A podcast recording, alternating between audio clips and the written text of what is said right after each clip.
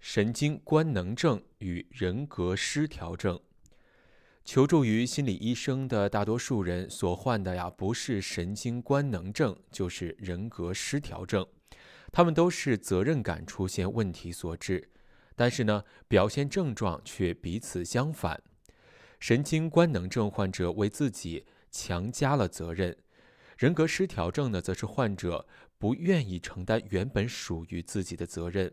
在与外界发生矛盾的时候，神经官能症患者认为错在自己；人格失调症患者呢，则把错误归咎于旁人。那位酗酒的军官呢，认为责任在冲绳的环境，而不在他自己；而那位军人的妻子则认为自己无力面对孤独。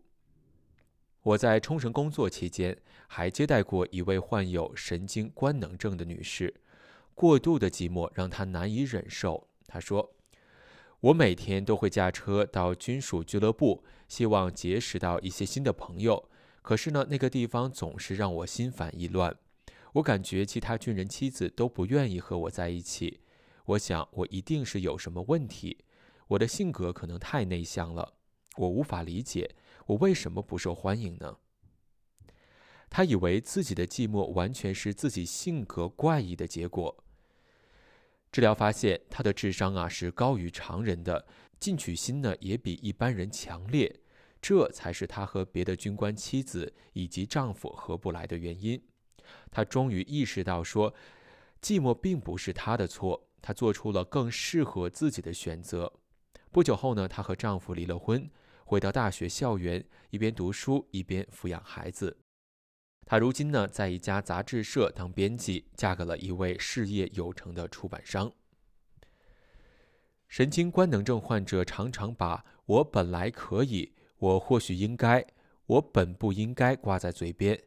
不管做什么事情，他们都觉得自己能力不及他人，不够资格，因而缺少勇气和个性，总是做出了错误的判断。人格失调症患者呢，则是常常说“我不能”。我不可能，我不得不，似乎啊，他们根本就没有选择的余地。他们的行为呢，完全是迫于外界的压力的无奈之举。他们缺少自主的判断和承担责任的能力。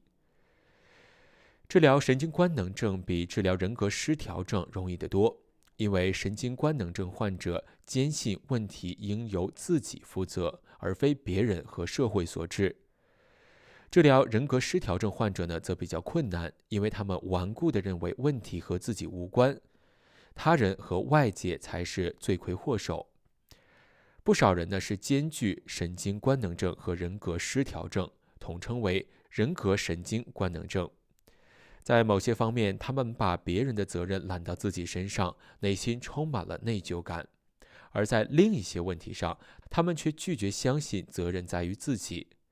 治疗这样的患者的时候呢，首先需要治愈神经官能症，让患者呀对治疗树立信心，进而接受医生的建议，纠正不愿承担责任的心理，消除人格失调症的根源。几乎人人都患有不同程度的神经官能症或者是人格失调症，所以呢，人人都可以受益于心理治疗。当然，前提是当事人乐意这么做。在复杂多变的人生道路上，判断自己该为什么事和什么人负责，这是一个永远存在的难题。这个问题呢，从未彻底的解决过，因为我们必须不断的评估、再评估我们的责任所在。这个过程呢，是痛苦的，我们必须完全自愿和自主的去进行这种反反复复的自我审视。这种自愿和自主不是天生的。某种意义上，所有的孩子都患有人格失调症，都会本能的逃避责任。兄弟姐妹打架，大人追究起来啊，所有的孩子都会忙不迭地推卸责任。不少孩子呢，也都患有某种程度的神经官能症，把自己承受的痛苦看成是罪有应得。缺少关心的孩子呢，会不够自信，认为自己不够可爱，缺点大于优点。他们从来不会想到，这应该归咎于他们的父母没有对他们付出足够的爱。青春期的孩子在无法得到异性的青睐，或者在运动方面表现糟糕的时候，也都会怀疑自己的能力有缺陷。他们难以意识到，即使体力和智力平平，他们也可以大器晚成。只有通过大量的生活体验，让心灵充分成长，心智足够成熟，我们才能够正确的认识自己，客观的评定自己和他人应该承担的责任。父母可以帮助孩子走向心智成熟。在孩子慢慢长大的过程中，父母拥有成千上万次教育孩子的机会。面对这样的机会，你是勇于承担起父母的责任，还是推卸责任呢？对这种机会的把握，需要父母保持敏感，了解孩子的需要，主动地投入爱、时间和精力，甚至呢是承受痛苦。这个过程本身呢，就是父母对孩子的成长应该承担的责任。相反的，如果父母对孩子的问题不敏感、视而不见，甚至呢自身还存在着缺陷，那么父母呢就会阻碍孩子的心智成熟。神经官能症患者由于他们总是主动地承担责任，所以呢，只要症状轻微，也可以成为很棒的父母。但是呢，人格失调症的患者呢，多是不称职的父母，他们不愿承担作为父母的责任，其本人呢又不知不觉，所以呢，他们对孩子的方式无异于是恶性循环式的摧毁。